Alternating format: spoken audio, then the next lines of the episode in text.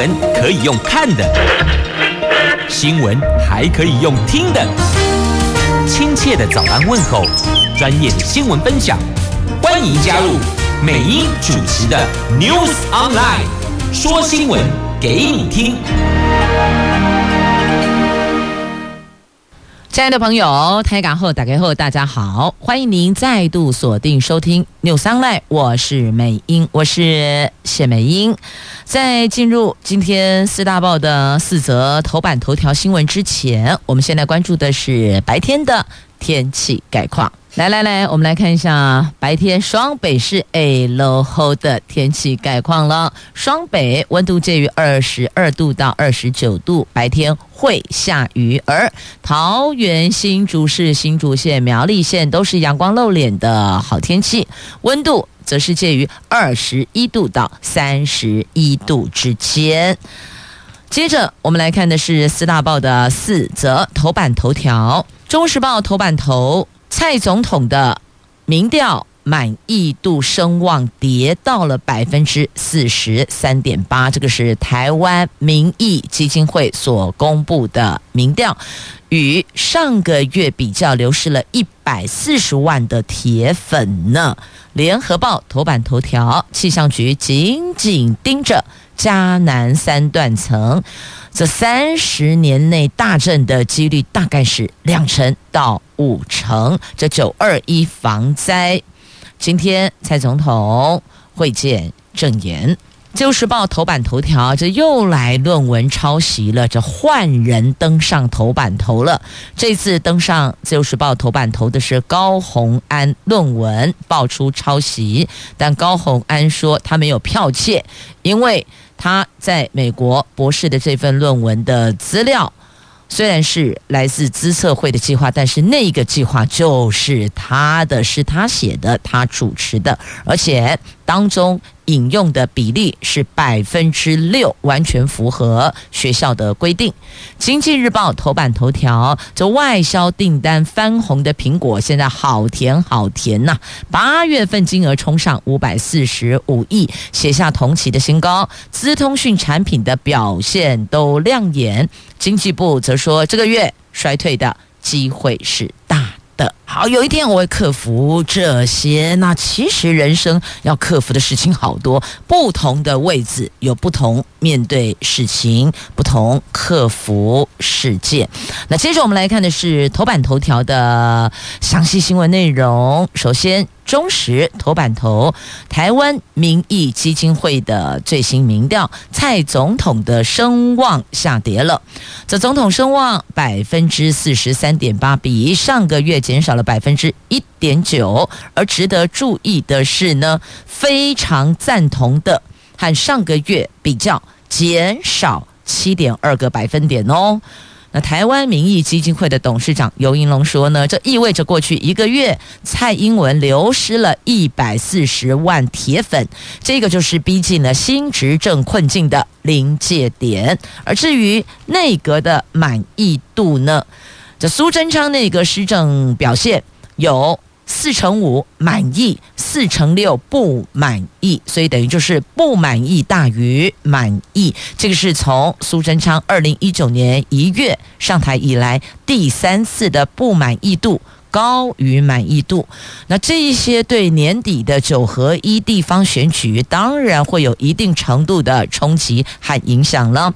民进党不可等闲视之啊！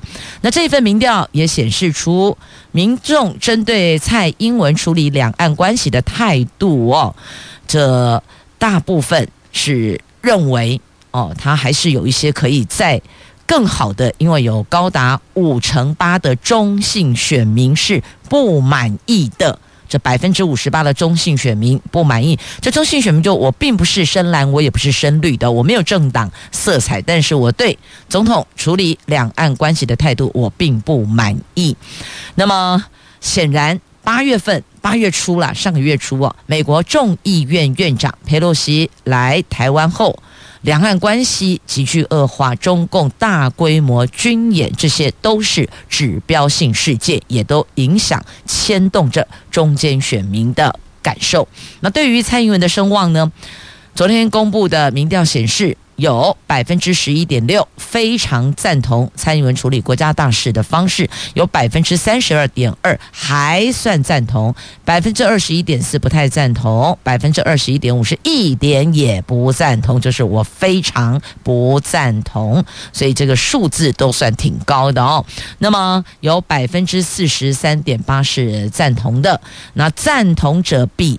不赞同者多了零点九个百分点，这个就跟苏贞昌的施政满意度，他是不满意大于满意，而蔡英文的声望的部分呢，是满意。大于不满意，不过也只有百分之零点九，等于是连一趴都不到。那显然国人这个时候对蔡英文处理国家大事的看法并没有共识。那在铁粉的部分呢，发现流失了一百四十万名的铁粉，这对于我们两千三百万。民众来讲，我们国人两千三百万人口数来讲，一百四十万算很多了哦。而且当中来看，向来被视为年轻族群比较挺绿，也发现有松动。民进党的年轻铁票有松动了，二十岁到三十四岁的选民有转向。那到底是什么事情影响这两件事情？一个挺林志坚，一个。中介法就这两个引发了反弹的效应。那距离选举还有六十五天，所以现在如果有一些补救措施，或许还是来得及的。这份民调，《中国时报》今天头版头条的新闻，来自台湾民意基金会的民调，也提供给执政党做参考了。来，接着《自由时报》头版头条的新闻。台湾民众党新竹市长参选人高虹安被曝博士论文涉嫌抄袭资策会的两篇研究计划，而且以国家补助成就个人研究，后来却跳槽到红海集团。对此，立法院民进党团昨天举行记者会，批评高虹安是公器私用、过河拆桥，应该要被公开检验。民进党团的干事长罗志政批评高虹安的抄袭情节非常具体，用国家研究经费剽窃整个团队同仁的智慧结晶，这是很严重的道德瑕疵，甚至有法律的问题。他拿了资策会补助去念书做研究，却没有获得授权，以抄袭获得个人学位，接着马上跳槽到民间企业，认为这是不道德的。那高虹安则否认抄袭，他说自己是资策会两篇研究计划的。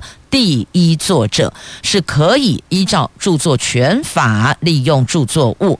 则面对民进党恶意抹黑，他将请律师维护权益。那还有周刊的部分，他也会委请律师维护权益。他强调，美国辛辛那提大学。要求学生毕业的时候必须要进行抄袭比对。他早就在二零一八年缴交论文的时候，校方已经使用相似度比对系统，最终相似度是百分之六，是符合的，是可以。引用的那媒体指出，他被抄袭论文，他本人就是第一作者。对于论文的贡献度最高，可以依照著作权法第四十条之一第一项利用该著作物。那至于论文引用是否有侵权的疑虑，他说他已经和资策会还有经济部技术处通过电话了解，他们早在去年十月遭网友翁达瑞爆料时启动调查，确认并没有侵权问题。那资策会还有经济部技术处告诉他，非营利目的的学术发表并不在资策会认定侵权的范围之内。他也否认媒体说他把资策会当作职涯跳板的指控，澄清自己是自费到美国辛辛那提大学攻读博士的，只有半年接受资策会的国际人才培育补助方案，他有完成合约的规定，当年还拒绝了美国半导体产业的高薪延揽。选择留在台湾企业工作，那他将针对指控会提出告诉，捍卫自己的清白与权益。好，那么详情您就自行翻阅了。好，那么现在很多民众哦有反应哦啊，可不可以提一些比较具体的证件哦？发现好像媒体比较聚焦在这个抄袭事件上面呢，这感觉也很也也。对于接下来一二六民众是否还愿意前往投票，其实也有一些不同声音的讨论啦。好，也提供给媒体做参酌啦。接着我们来看联合报的头版头条的新闻呢，我们来看一下这个地震带的断层，气象局是紧紧盯着。特别向国人强调，三十年内大地震的几率是两成到五成。九一八台东大震让花东地区导致严重的灾情啊，尤其像不仅是花东啦，在全台湾各地有受到影响的地区，尤其像铁路交通等等啊，这后续还得要修复。像在台铁有三座铁路桥梁受损，有三处的轨道弯曲，有两处列车出轨。另外，新秀姑峦溪桥上则有四十支电线杆断损，这些全部都有待修复。由于双十连假要到了，恐怕也会冲击到连假的疏运。那再来，还有新秀姑峦溪桥。估计修复时间必须花上半年，那这往后再推算半年，不就涵盖春节疏运了？也因此可能会冲击到花东地区春节疏运。那台铁也坦言，实际抢修时间要等顾问公司评估报告出来，确实是有可能会影响到接下来几个连假的疏运，他们会尽力抢修，将。对旅客的不便降到最小。好，这是结合了媒体、电子媒体所做的报道哦。那我们再拉回，我们在平面媒体部分，那提到了这个断层带。学界在讨论台湾的断层风险，尤其是嘉南地区。气象局的地震测报中心的主任陈国昌说，嘉南活动断层确实确实很久都没有动，累积能量很高，其中有三四个是位在人口稠密区哦，是气象局地震监测的重中之重。那联合报就进行比对，六甲出口。还有木屐寮这三条断层，三十年内发生规模六以上地震的几率是两成到五成。那这一次的花东地震也让不少国人联想到九二一地震。今天就是九月二十一号，国家防灾日。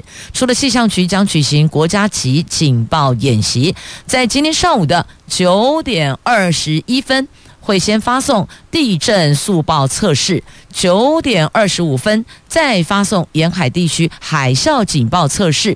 总统也会出席内政部在花莲举办的大规模赈灾救灾动员演练，随后并勘灾。那嘉南有十个左右的断层位在人口稠密区，其中有三四个是气象局特别注意盯紧紧的，但是气象局不会特别公布，以免。引起民众的恐慌啊，确实哦，这的确会引起恐慌。好，这是在稍后九九点二十一分，还有九点二十五分会发送的，分别是地震速报测试，还有海啸警报测试，请大家别丢惊哦，这是稍后会发送的，不要紧张，这是一个测试。这是联合报。头版头条的新闻，那专家还是提醒，引发九二一地震的车龙埔断层，过去没有人觉得会错动，外界与关心下一个大震在哪里，不如好好的做防灾，当下先把防灾做好。至于这次的地震，从前震到昨晚六点同序列，已经累积有一百六十六个地震了。那密集余震阶段算是接近尾声，未来一个月虽然还是会有余震，但它的间隔时间会拉长，不会那么的密集哦。你们觉得就在九一八隔天，它那个余震的密集度是很高的，间隔时间是很短的。但随着九一八，那么越往后拉时间，我们那个间隔会越拉越长，也就是说余震的次数会越来越少。但还是要小心留意哦。这尤其气象局有提到了，三十年内大震几率是两成到五成，这算是蛮高的哦。那也请大伙儿这易碎物品的摆放要注意，还有逃生包，平常也要备妥，以备不时之需。最好是都用不到，但这个就是备着来的概念。好，接着我们再来看《经济日报》头版头条的新闻。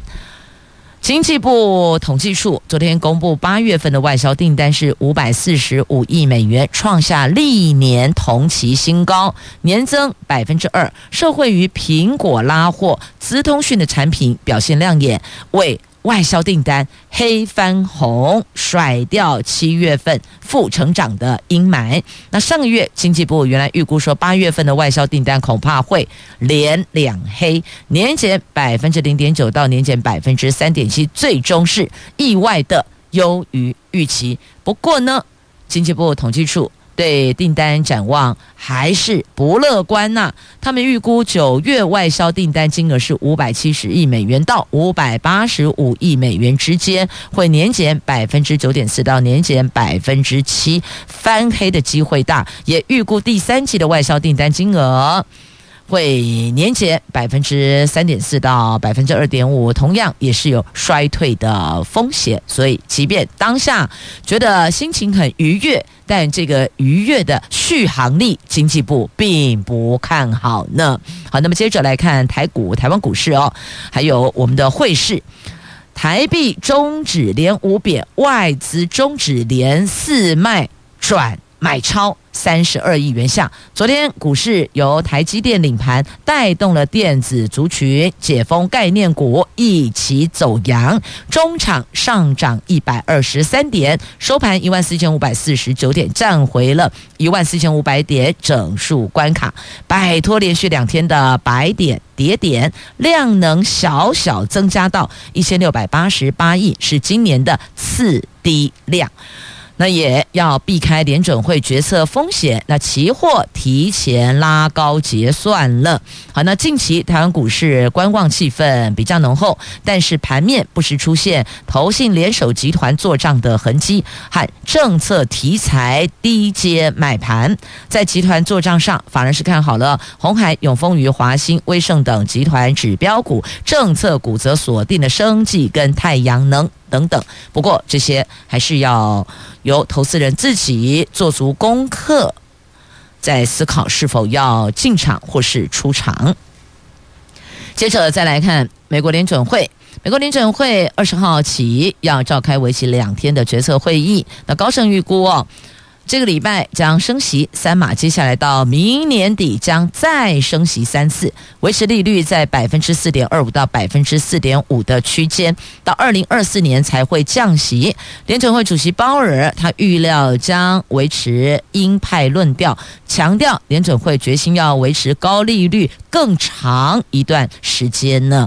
好，可能要到二零二四年才会启动降息，所以。今年虽然已经到了下半年，但是呢，看来明年还是继续往上扬，指利率的部分啦，要到后年才有可能会降息，所以利率顶峰会更高，会更久，也提供给您参酌。这是今天的《经济日报》的头版版面的三则新闻，都提供您做参考。接着我们来看《联合报》和《自由时报》头版版面的这篇新闻报道，这同样都是美国警告中国，同时表达有能力来协助捍卫台湾哦。我们先来看在《联合报》头版下方，这美军第七舰队司令汤马斯说：“中国大陆的海军规模庞大，已经具备封锁台湾的能力，但是呢，如果……”中共真的那么做，国际社会可能介入，而汤马斯的任务就是要为那样的情况做好准备。这样听懂了吗？就是第一个，中共有能力封锁台湾，但是国际不会坐视不管，美国会介入啊！这《华尔街日报》刊登了汤马斯的专访，他说：“中国已经将存在主权争议的南海多个岛屿彻底的军事化，而且证实由北京事前放话威胁。”美国众议院议长佩洛西八月二号从吉隆坡搭乘专机飞往台湾的时候，路线经过高层考量，决定。避开南海，以避免误判。那个时候就是一个安全的考量。后来他八月三号结束台湾行程，中国就开始在台湾周边举行实弹军事演习，试图要展现封锁台湾的能力。有部分的军事专家认为，北京短期内欠缺全面侵犯台湾的能力。一旦台湾海峡爆发危机，中国可能尝试围困而。不是击垮台湾呐、简单讲就是封锁台湾。这个也是最近哦，有些朋友在关注的，因为大家最近就是从中共频繁的侵扰我们开始引起热烈的聚焦讨论。那大伙就说，你说会武力犯台，看来看去最经济省事的做法就是封锁台湾，封锁你三个月，封锁你六个月，不会连机东北当里来北当出去。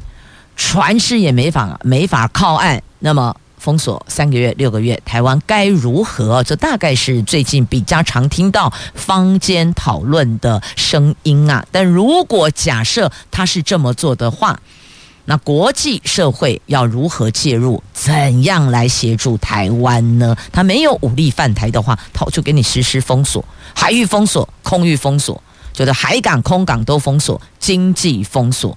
好的，不告别不点汤用。那这个时候，请问这些国际社会、这些国际上的朋友该如何来协助我们？要怎样来介入呢？那么，在美国总统拜登再次承诺将出兵保卫台湾之后，美国空军部长。肯达尔在九月十九号也向中国提出严厉警告：中国一旦侵略台湾，将是犯下滔天大错，台湾人民会作战反击，相信美国军队也会以某种形式协助台湾。这个是来自美国空军部长直接向中国提出的严厉警告啊。那么，另外还有他们的司令也说了哦，这分别是在今天的《自由时报》头版版面以及《联合报》头版下方所做的新闻报道，详情讲述了什么细节内容，您就自行翻阅了。我们这儿接着要前进《中国时报》头版下方来看这巴德。羽球场天花板震塌的惊人画面，跃上了美国 CNN。台湾市长郑文灿指，这家营造厂必须要负责，则这是瑞筑营造。那再来，桃姐也要启动调查。这桃园八德国民运动中心多功能球场的天花板。在九月十八号，因为三级地震崩塌掉落，压伤运动的民众。而这一场惊悚的画面，现场的录影画面。也登上了 CNN，美国的 CNN 新闻还做报道。网友说：“这是让世界看见桃园吗？”那桃园市长郑文灿也说：“鉴定结果是天花板固定强度不足，将由瑞筑营造负责赔偿修复。”桃园地检署也主动的分案调查了。那遭坍塌轻钢架划伤背部的张姓民众，目前并没有报案。地检署说：“八德运动中心羽球场。”天花板坍塌，虽然没有提告或是告发，不过检方也已经主动分案，将依法侦办。那后续的侦办就由桃检来进行，最后会将调查的结果向国人、民众、市民来做说明。那再次也警醒公共工程品质的重要性啊，因为这动辄就是伤亡，这非常的严重。民众信任政府，政府也要让百姓安心，不是吗？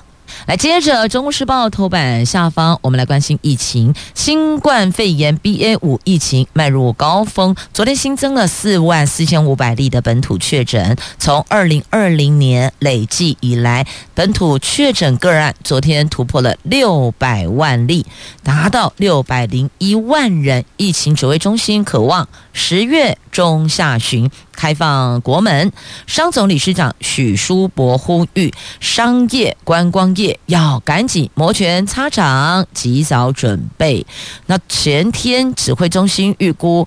今天跟明天，就今天是九月二十一号星期三，明天九月二十二号星期四哦，这两天的确诊人数还会增加，明天有可能是最高峰，但是哦，昨天新增的个案却比上个星期二减少了。两千两百九十五例有下降，诶，下降了百分之四点九，这个是不是代表这一波疫情已经开始往下走了？那指挥中心说有可能哦，上个星期就是高峰了，但还是要观察今天的个案数才能够确认。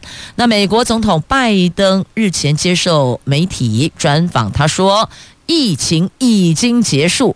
那国内产业界对边境解封也充满乐观期待，不过呢，也有报道指出哦，拜登所说的疫情已经结束，根本不在先前幕僚为他预备好的讲稿当中，诶，等于就是说拜登脱稿演出啦。美国的医疗专家也认为，美国都还在努力抗疫的过程中。总统的说法恐怕会让民众有所误解呢，所以拜登总统的说法跟美国医疗专家的见解似乎并不相同。那我们怎么看待呢？我们的指挥中心指出啊，美国还在推动 BA 五双价疫苗的接种，当地的工位紧急状态。在十月中到期，有可能会再延长。美国政府也和国会要求两百二十四亿美金作为抗疫所用，这都不是疫情结束的说明啊。对于疫情是不是结束，这可能需要更科学的方式来判断了。的确啊，如果疫情真的结束，你们为什么还要一直推动疫苗接种？那为什么还要求要增加抗疫？两百二十四亿美金呢？这怎么看都怎么觉得好像不对。你可以说疫情可能有趋于和缓，但说结束，好像看起来、听起来觉得逻辑不太通啦。那么商总的理事长许书博说，他曾经跟防疫指挥官王必胜沟通过，王必胜告诉他，开放国门这两天就会做了，只不过王必胜马上否认，他说没有哦。没有两天内开放哦，而是两天内会有密集讨论，但是还没能决议，一切都在研议当中哈。所以你个看，吴锡尊哦，老高级的哎哩，还得是一等差高球呢，是两天内会讨论，但还没有决议，结果传出来说两天内会开放，这真的是天差地远哦。不过呢，确实啦，如果边境持续的这个封禁封锁，等于其实就是封死自己。商总呼吁让经济回归正常吧。那国人具有自制力，而且习惯戴口罩，这些都足以应付边境开放。国人只有一个问题：喜欢的你想挖地修旧来修旧来干杯。所以呢，这个部分可能还是要提醒大家多加留意。的确，我国人有良好习惯。如果你跟欧美人士比起来，我们是比较会戴口罩，戴好戴满。只是有时候你知道那个。三杯下肚之后呢，就开始大伙你兄我弟的，口罩也不知道到哪里去了。可能大家还共饮共这个共饮共食都有，所以这一个环节再注意一下，可能会更加妥当哦。好，接着要再送上这一则新闻来说，真的，刚刚美英看这一则新闻，我连拳头都硬了。公来好力挺要跨买，我相信你的拳头会比我还硬呢。来，今天自由时报头版下方的社会新闻，这个细节我就不要讲述了。这起事件是这么的哦，就话说有一名新生儿的爸爸，因为这个儿子长得很像跟他五 Q 嘎的岳父，就是老婆的爸爸，也就是他儿子的外公，可是他们两个不和啊，就是等于说是这个岳父跟女婿呗哈，两个还有一些债务纠纷，所以呢。他只要跟老婆有一些口角，他就打这个新生儿出气。一家的也干呢，他自己的亲骨肉哎，三月份出生，四月份被打到骨折，还知道用透气胶带把他嘴巴缝起来，避免他哭声跑出来。你看是不是很恶质？真的看到这个新闻哦，我拳头都硬了。那现在地方法院法官把他给判刑，判两年十个月。我真的觉得哦，这个爸爸需要再教育。还是恁囝，还是别人的囝，真的很奇怪。又不是你岳父的儿子，你跟你岳父有 Q 感？我不是常讲吗？Hold on。大人多狼多进，你就可以定高低嘛？你你对这些弱小的妇女、幼童、婴幼儿，你对他们施暴，你算什么英雄好汉是吧？好，讲到这个，我就是跟你说，拳头硬，你是不是比我还硬？是啊。好，来，接着邀请。大家多加留意，如果你也触鼻盖表聊定聊康，我会得给那嗲嗲等下骂骂好哦。然后伴随大人的这个吼骂声，有暴力相待，你一定要鸡婆打一一三，一定要报警，不然就打一一零。也许因为你的多一分分的关心，可以保住一个小孩的生命，保住一条宝贵的生命，而这个孩子 Holy God 在。抢救得宜，免于重大伤害呀！诶，他才刚满月，被打到肝裂伤，打到心肌挫伤，还有肋骨骨折。诶，我真的是很想把这个爸爸抓起来打一打。好啦，在这里呼吁，不可以使用暴力，不可以使用暴力。好，换一题，换一题。来下一题，来看学测英文改题型被骂翻，诶，这好像没有心情变比较好吼。好吧，既然说了，就来看吧。大考中心在十三号公告调整一百一十二学年学测英文科篇章结构的题型，从原本的一篇选文含四个空格搭配四个选项，改为。一篇选文含四个空格搭配五个选项，但现在离学测只有一百一十多天，这项改变引起老师错愕、家长抗议、立委痛骂、学生傻眼。大考中心昨天傍晚来了个大转弯，宣布之前公告的内容暂缓实施，要一百一十三学年再看看丢吗？你如果有一些调整改变，你至少前一年吧，至少给大家一年的时间呐、好，这因为牵涉到这些孩子未来在考试的成绩表现，所以也请大伙儿各位大人们要更加盯紧一些些，好吗？多点同理心可以吗？好，所以。其实美英也觉得哦，我们这社会这么纷乱，如果大伙儿都能够有同理心，也许就会更加祥和温馨。您说是吗？我们来看一下这个台南十大传奇呀、啊，在今天《自由时报》A 十版面的新闻，台南有四辆抗议车被地方民众戏称这个叫做台南十大传奇之一，因为车主一年砸五十万元停车费。把高挂着大型布幔的抗议车辆停在车位需求高的中西区，但受台南市的自治条例有规定哦，停车格只能停放最多三天的时间，超过的话，公家单位可以介入一致的。因此，这车主。就不时要移动车辆，但只要发动车辆，就等于违规上路，会被交通局架设的监视器举发。日前就已经开出了十一张的罚单，没想到车主也不简单呢，他也不是省油的灯，他干脆雇人力进行。人力推车雇了几名壮汉呐、用推车的，我就是不发动引擎，我不发动车辆，等于我并没有违规上路啊。我用推的，不时把车子互换位置，让附近的民众是大开眼界呀。他就是有要诉求的主张，所以干脆雇人力，干脆缴停车费，我就是要把它停放在。停车位需求最高的中西区，也就是呢人潮人车非常鼎沸的地方，哇，就是被那走了哦。这车主心有不甘，在斗法。那因为用人力推车不算开车，所以啊，进户被划嘛划不啦，要罚也罚不到啊。好，这是人力推车台南十大奇景之一。那我们再来看一下轨道运输。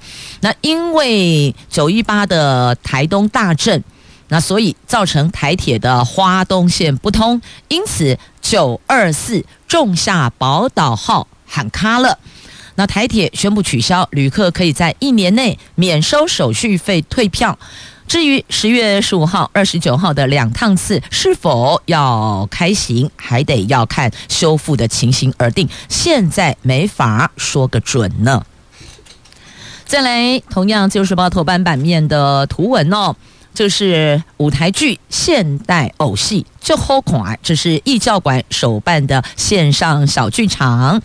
艺教馆的馆长说：“台北市华冈艺校、台中市的葫芦墩国小、新北江翠国中、花莲水莲国小、新北树人家商、桃园长庚国小这六所学校带来精彩的舞台剧和偶戏，现在起到十月五号在艺教馆的 YouTube 播出。那欢迎大家可以下载来观看，又或者直接线上观看。那再来，我们看一下这远景抢救凤童。”凤头苍鹰。送医，这是凤头苍鹰，不是苍蝇，差一个字，差很多。这是一只受伤的凤头苍鹰，老鹰的鹰，落难在东海岸台十一线公路，台东县成功警分局东河分驻所的远警巡逻这一条路径，发现民众，立刻告知警察杯杯，警察杯杯立刻把他移至到安全地带，联系台东的动物防疫所，协助将这一只凤头苍鹰送医救治，所以这未来它还是可以恢复健康、振翅高飞的。好，这是今天节目最后提供给您稍微暖心一点点的新闻哦。对照纷纷扰扰的新闻，还是政治口水，你不觉得这则新闻有一点点温度了吗？同时，谢谢朋友们收听今天节目，我是美英，我是谢美英，我们明天空中再会了，拜拜。